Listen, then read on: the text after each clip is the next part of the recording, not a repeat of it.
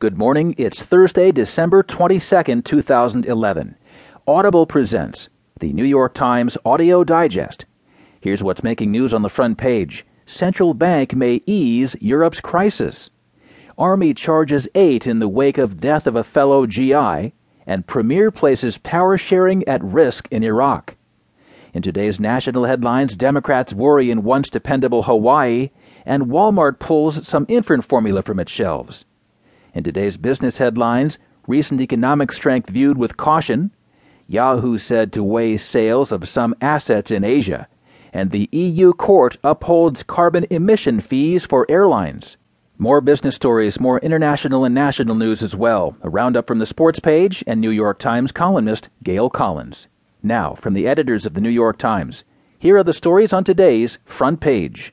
This is the top story Central Bank may ease Europe's crisis reported by Nelson Schwartz and David Jolly.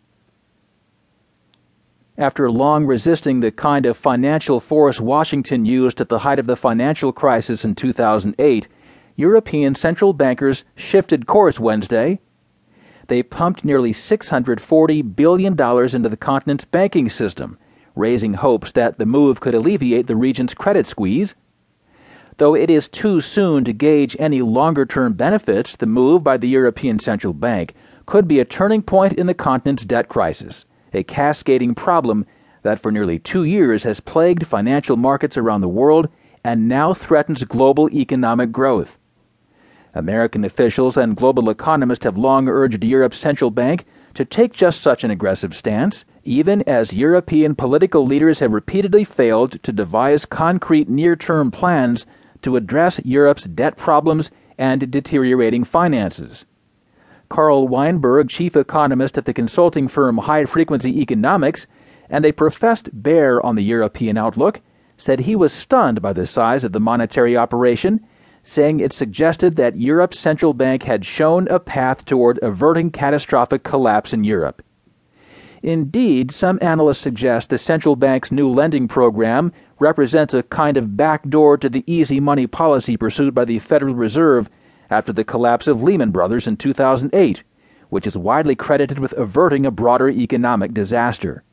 The three year loans the central bank made Wednesday come with a bargain basement, an interest rate of 1%, providing the region's financial institutions with the kind of cheap financing they can no longer get from the market.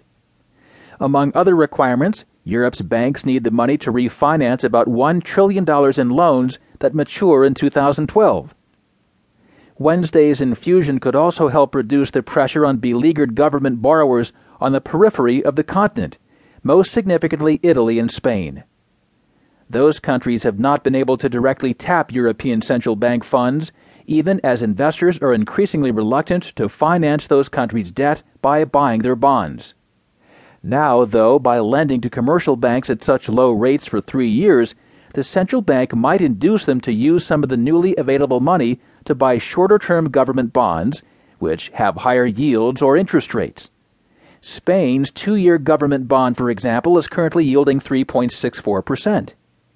Mario Draghi, the central bank's new president, has resisted calls to stand directly behind debtor governments by buying their bonds as necessary without limits but the volume of money pumped into the system on Wednesday suggested that Draghi was prepared to indirectly support those governments through their nation's commercial banks.